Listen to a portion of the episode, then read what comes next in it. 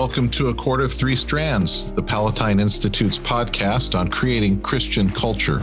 Through this show, we hope to provide a resource of education and encouragement for students, parents, and leaders about the revival of Christian values in our community. On A Cord of Three Strands, we'll focus on the three foundational strands that make a strong, flourishing Christian culture the church, the family, and education. We desire to order these things around God's Word to advance Christ's kingdom and so glorify Him and bless our community. My name is Ron Young, headmaster of Providence Academy and founder of the Palatine Institute. And I'm Noah Tetzner, a curious student of classical education and podcast producer. Through our conversations, we look forward to sharing fellowship, knowledge, and practical wisdom for His glory here on the Cord of Three Strands podcast. Without further ado, let's get on with the show.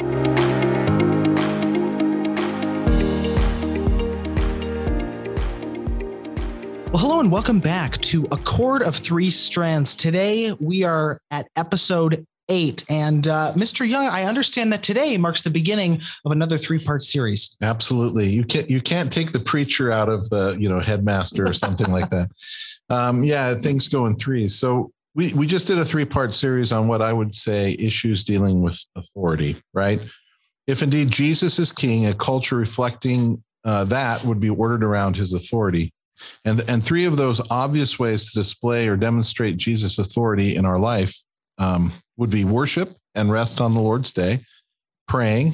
And I specifically talked about thanksgiving and confession. And lastly, paying tribute to our Lord um, by means of, or by our, to our King by means of a tithe. So these three things are kind of like personal disciplines that if we were doing collectively would be the the beginnings of a of a good culture because it's it's all things that acknowledge that I'm not king, Jesus is king, right? right. I'm giving up uh, one seventh of my productive life in rest. Yeah. and I'm going to worship him because I'm obligated to do so. Um, I'm going to um, pray uh, daily, um, both in gratitude. I, I, mentioned in our uh, series to do that at least three times, you know, during your meals, just a, a prayer of gratitude, knowing that everything you've been given is a gift. Your own life, your breath, the food, everything is a gift from God, and you're giving thanks to Him for it. And then, and confession that at the end of the day, you just you have the practice of confessing your sin. I'm not God. I, you know, God has given me His commands, His law, and I fail to do them in thought and word and deed every day right. um, by doing the things I ought to I ought not do or leaving undone the things that I ought to do. So that confession that we're not living up to what our King has asked of us, um, and and seeking His grace and forgiveness, by which our whole relationship with that King is based on. Right? It's all right. about God's grace, grace, grace, grace. It is yeah. all about His grace. But if we if we just think grace and don't think I really am sinning against a King, I really am right? We have to have that practice. Um, and then finally, um, as I pointed out, uh, a lot of things can be talked about giving money. Uh, we should do it cheerfully, all this other kinds of things. But I, I wanted to focus on kind of the original look at Abraham giving money to Melchizedek and, and making that understanding of a tenth is a way of paying tribute to a king. That Abraham was paying tribute not to Melchizedek as his king, but as he's the priest of the most high God, that God is his king. And Jacob did the same thing. Like God, God says to him, you know, you, you know, he's the child of promise and he's leaving his family and he has that dream at Bethel. And he says, look, if, if you really are uh, my king, yeah. if you, if you really are my God, um, you know, protect me. And when I get back here, I'll give you a tenth of everything. I'll acknowledge you. You really are, you are my king. You are my God. And so, um, by looking at my budget. And the first thing I'm doing is taking out a tenth, a tithe, a tribute um, to give to the Lord is, is a, again, it's a personal discipline and it's making, it's my whole life now, my time, my money, yeah. my words, all these things are ordered around the thought that Jesus is our authority. So now we're going from that to what are the tools of dominion? What are the tools that we can, uh, that we have to create a culture um, that is glorifying to God, that is burning, that is that is uh, uh, you know bringing light to the world at the same time sanctifying us Yeah. and flourishing. It's really giving life, right? The three things, are these three tools of dominion. Um, I call them growing wealth, growing children, and growing the church. So uh, again, the you know the three point sermon or something, Right. growing, growing, growing. So uh, growing wealth, growing children, and growing the church. So today we're going to talk about growing wealth. So growing wealth, that sounds wrong. Isn't that the problem with our world? Everyone trying to get rich? Yes, yes, it is. No, Yeah. sort of. Yeah, that, I mean that's a good point. You know, we know Jesus's command. He says in Matthew six, uh, the Sermon on the Mount, he says, "Do not lay up treasures for yourself uh, on earth, where moth and rust destroy, and where thieves break in and steal, but lay up for yourselves treasure in heaven, where neither moth nor rust destroys, and where thieves do not break in and steal. For where your treasure is, there your heart will be also." you know so that's a that is you know jesus teaching kind of against that idea that what we're trying to do is accumulate wealth for ourselves Right. that that becomes our treasure not christ and his kingdom so what i'm saying though is that there is there is another stream within scripture that does talk about the idea of the goodness of building wealth Yeah. because it's not for myself. It's for the kingdom right? It's for the kingdom. I, I mean i look at proverbs 13 22 just think of this. A good man leaves an inheritance to his children's children but the sinner's wealth is laid up for the righteous right the, Wow. the sinner's wealth is going to be taken away eventually Yeah. but the good man is going to build up wealth for his, the sake of his children's children. But it, but in the context of everything, that wealth that's being built up is not for the sake that you know, just so that I can have a life of comfort. Yeah. You know, just so that I can have a, a life of uh, you know going uh, to Disney World, you know, every winter and you know taking the Carnival cruise uh, every Right. time. The idea is is that um, you're building wealth so that um, you're advancing his kingdom so that you are um, building a society, building a culture, building a thriving area in which God's word is um, lived out. Right. Right. So, so if you just think about it, and I guess this is this is where I'm gonna be blunt about everything. If you don't have wealth, you don't have any power Wow. right? You don't have right. You don't have. So if you have no wealth, uh, and your boss says you need to start, you know, using the pr- pronouns that this transgendered person wants you to use or something, Yeah. it's like you have no choice. I mean, you do. You can you can clearly um, stand up and say no, and then lose your job, and then you're you need to be taken care of by other people Right. right? But how many people do that? Very few. And and when we talk about wealth, just to clarify, Mr. Young, uh, we're talking about material currency. I mean, money. We're not talking about being wealthy in other ways in this instance. Yeah, I mean, uh, it it includes it probably includes things, but uh, I'm primarily thinking of money, right? Right. That you have you have the means by which you can support yourself if things go wrong, Yeah. right? Um, or you have an excess amount of wealth that you can give away without it um, making things difficult. Yeah. I mean, you can you can give away things and make your life difficult. That's fine. I don't I don't think you have to. Yeah. But but the idea is is that um, if you produce if you are producing wealth, um, you are no longer becoming um, dependent upon other people, other forces, in a sense, to exist uh, in the way they want them. Right? You Right. have the ability now to build a, a home, to build a culture, to build, you know, to build schools, to build institutions, to build businesses, to build to build things that are going to be um, good, not just for you and your family, but for the world Yeah. right? Um, and so the the issue then, Noah, is not wealth itself. It's where your heart is, right? Right. Why are you accumulating wealth? If you're accumulating wealth only for the uh, well-being of your of yourself, um, or just even the well building of your children's children in, in the sense of pleasure, mm. then your, your heart is in the wrong spot.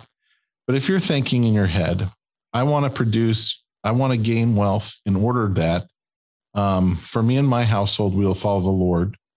And we have the best shot of doing that and making a making cultures and institutions and, and things that will support others in a burning yet flourishing culture. Yeah. Right. Based on God's word, you need wealth.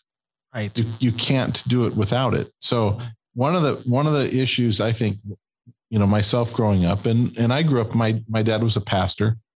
And um, and so we we in a poor area. And uh the the the faith of the people that my dad ministered to as poor people was great. It was great faith right? They had just saints who suffered and right, but they were also because they never got better. Yeah. like I don't know how to explain that, but there was there was a, a sense of perpetual victimhood, right? Where they were they were um, self-inflicted victimhood. Yeah, uh, in some ways, right? I, I don't. There wasn't a vision for something better. It was it was kind of like we're just stuck and we're going to make with what's due yeah. And um and the forces of whatever the economic engine or whatever that comes and goes um they're all fall prey to it right? And there's there's and they don't have a say. You know when someone comes up and speaks to the you know city council about something or to the to their boss or mm-hmm. you know there's almost nothing. I mean it's it's like okay that was very nice little pat on the head yeah. You know, it, it just, um, but when you gain wealth, when you produce wealth, when you have enough in which you are no longer, um, you, you can exist for quite some time apart from work, yeah. that type of thing. Um, you have the freedom to uh, be bold. You have the freedom to act. You have the freedom to be different.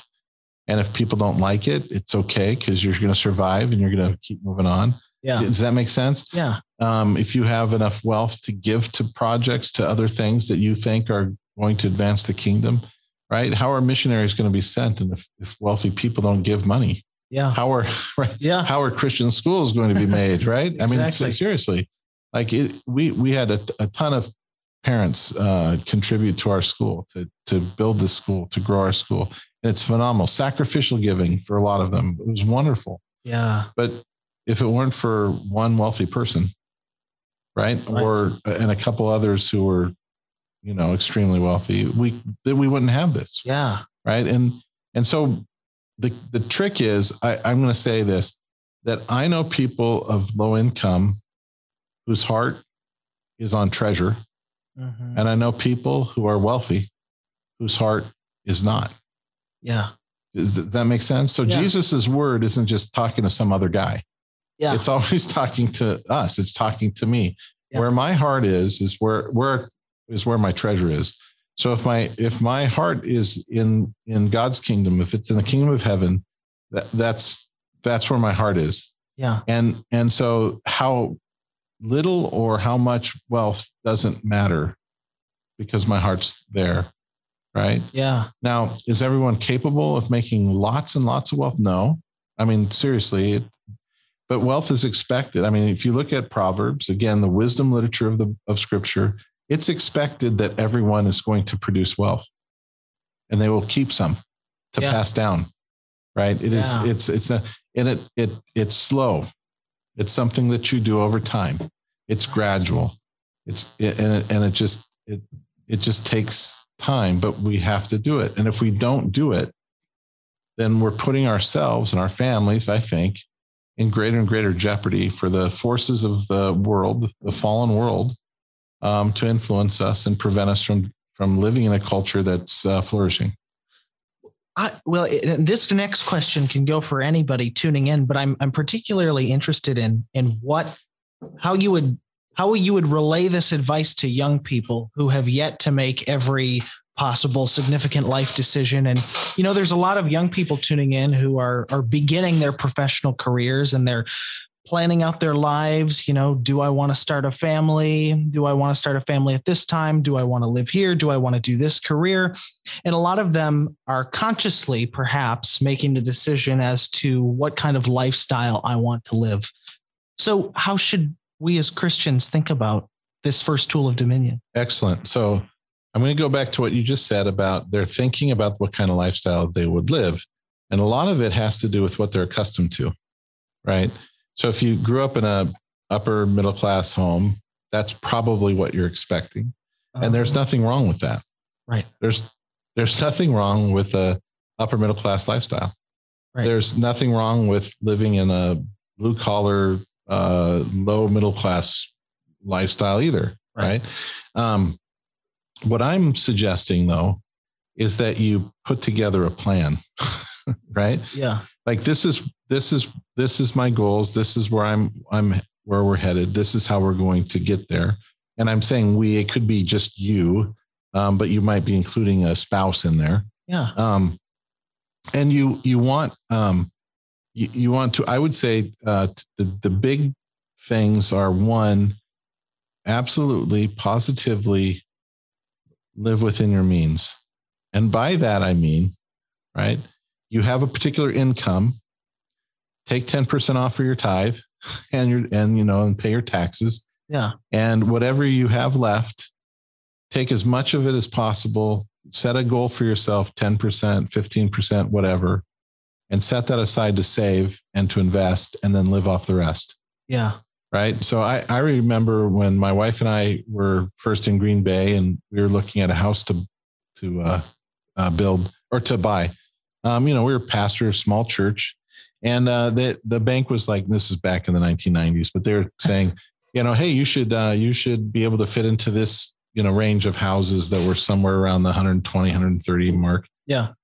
And we looked at our budget and we looked at what we were trying to do, and we're like, going, that's crazy. Yeah. That's crazy. Why would we do that? What we did was we thought, let's find a house that's in the sixty to seventy thousand dollar range that we can fix up and live in, and not ever have a, you know, and it wouldn't be a problem. Right and so we we did that. We found a, a house in the mid 70s and and we've lived there for 20 some years. Yeah. And the, the beauty of it is is that we've gone through some storms in our life, you know, the job loss or you know things like that. Mm-hmm. Um, and we've never had to move. You yeah, know why? Because you live below your means. Yeah, we live below our means, and we and we you know we did things like plant a garden and we yeah. we can food and you know have chickens and yeah. you know eggs uh, eggs have gone up in price quite a bit i'm kind of glad we have some chickens right right and so we we did things we we lived in a way like okay we're not gonna we're not gonna we want to be able to serve the lord we want to be able to provide for my, i want to provide for my family and i want to be able to travel i want to be able to you know um, save. I want to be able to give. I want to be. Yeah. And so you you have to you have to plan, right? Yeah. And and so what I see happening a lot of times is that young people get in this mistake of hey, this is what the bank says we can afford, so let's go for it. Exactly. And then, and then they have no margin, and something bad happens, and it's horrible. Right. And I'll give you another example. No, and I know this is getting harder and harder, and that's a whole nother maybe podcast. It might be a rant I go on yeah. about how no one's building you know starter homes anymore. Right. Um, but but I will say it, one of the best choices my wife and I did was we made is we're going to live our life on my salary. Mm. Right. So that so that if my wife works, um, we're not dependent on it. Right. So right. so the, this is countercultural. I, I totally understand this is countercultural because once it became expected of all women to work outside the home. Yeah. And the, right, it's right. it's the expectation and it's the pressure. Um, our whole world is built around two income houses, two income housing. So you you see all this great amount of pressure, right? So yeah. so you you're used to having two incomes and you want to buy a house, you buy a house, and all of a sudden, you know, along comes the kid, and now you're having to worry like, how are we going to do this? you know how much you know all the child care and all this or uh, and then you know your wife's like i really feel like i should be staying home with my baby but we can't because yeah we, we can't afford to i mean think of that we can't afford to stay home and take care of our child Wow. Right. So so think through it. Like do do um, you know, you can start off that way. I mean, th- this is the other part. Start off that way, knowing that your income is going to rise over time. Right. You know, buy buy the or rent rent a cheap house or something if you can, or or or buy a, a small tiny place near me. You know, Yeah. because you know where I live. No, you, you can be by me, right? Yeah. Yeah, just live live there for a while, and as as things progress, then you you accumulate, uh, um, you know, some uh, uh, wealth within your house, right? You've, you've got uh, you can sell your house now, and with with the amount you have, you can buy into a bigger house later on down the road. Don't Yeah. don't shoot for the moon right out of college. Well, and and you know that's famous book called The Millionaire Next Door. You listeners should pick up a copy. And I really think it's a great lesson in being a good steward of your finances. I mean, excellent. I mean, there's a personal story in that book of um, there was one, there was a couple. Husband was an engineer, wife was an engineer. They only lived off of the husband's salary and s- still ate off the dollar menu back when they had it at McDonald's. Yeah. You know, and and saved everything that the wife was making. Yeah. You know. Yep. Well, so let me let me just ask you, Mr. Young. So, you know, all of your kids are are shining successes, and I would I would even say head and shoulders above where most people their age are in our society here in the United States of America. When when they were talking, you know, for those of your kids that are in their 20s when they were talking about what they wanted to go on to do you know is that a conversation you you had with them as hey hey what kind of lifestyle do you want to live did they think about that before they chose their paths Yeah, in roundabout ways. I mean, that's that's kind of like dinner dinner table conversation. Yeah. And I know they're all listening. Actually, I know three of my kids listen to the podcast. I don't know about the other two. Yeah. Um, but uh, yeah, it, that's one of those things we you know just talk about around the dinner table and the choices we make. And you know, one time our pa- uh, pastor t- had talked. Dan had talked about um, the gift of voluntary poverty. Right. And my kids looked at us.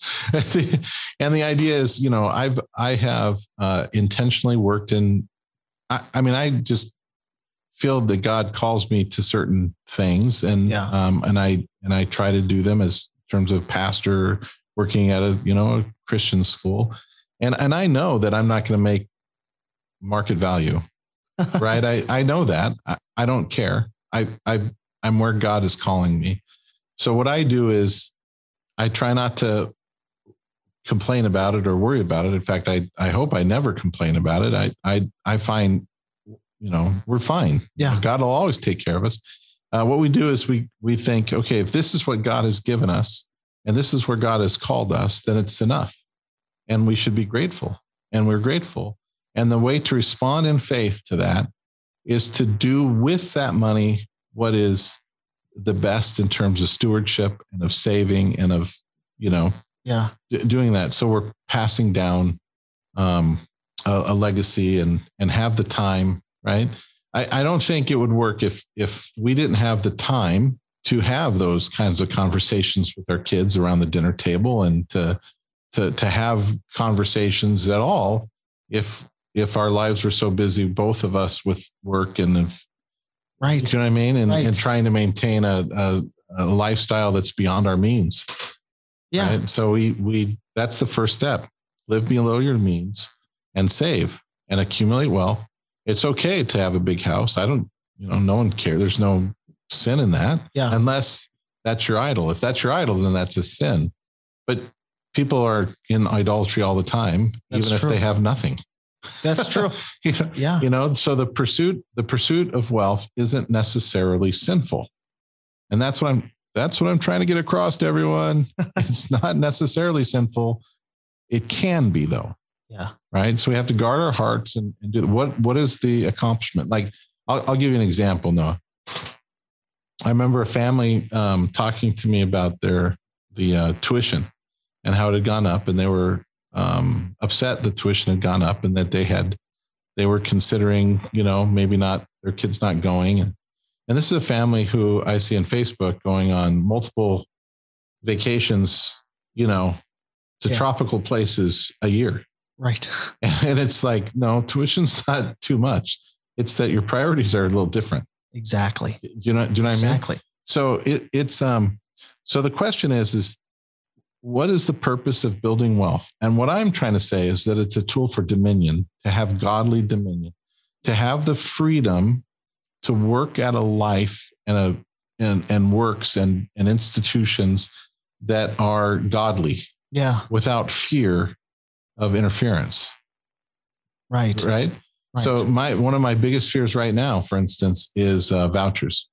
I I think it's great that that uh, right now in the state of Wisconsin, um, the government is is doing well in terms of giving vouchers to for kids to go to schools.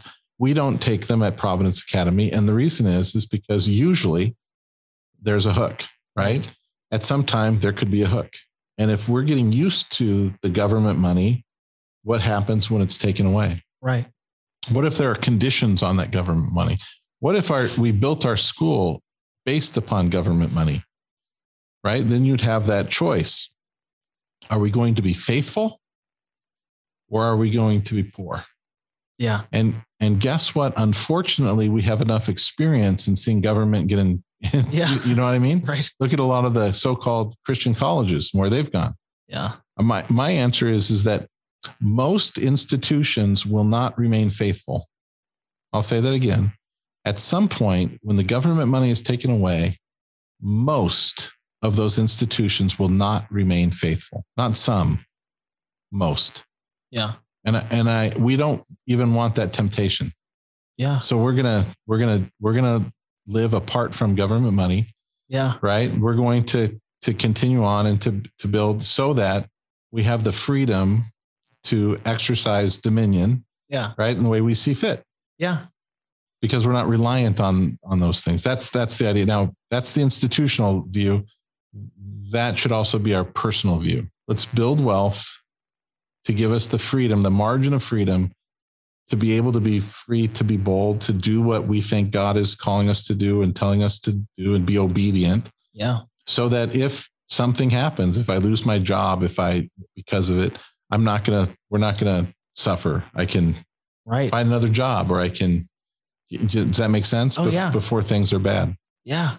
No, absolutely. And so I build yeah, wealth. Build wealth. Well, Mr. Young, this has been great. Any parting words for our listeners before we wrap up? Parting words.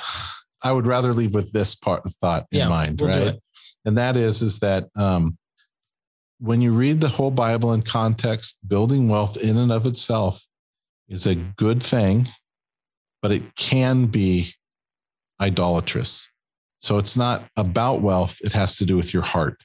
So as long as you're pretending, as long as you're keeping your heart right and seeking first God's kingdom and His righteousness, it is no sin to build wealth. You know, you might also want to have some accountability on that and say, "Hey, what do you guys think? What do you think? Where, what I'm doing is this good?" Um, that's another thought.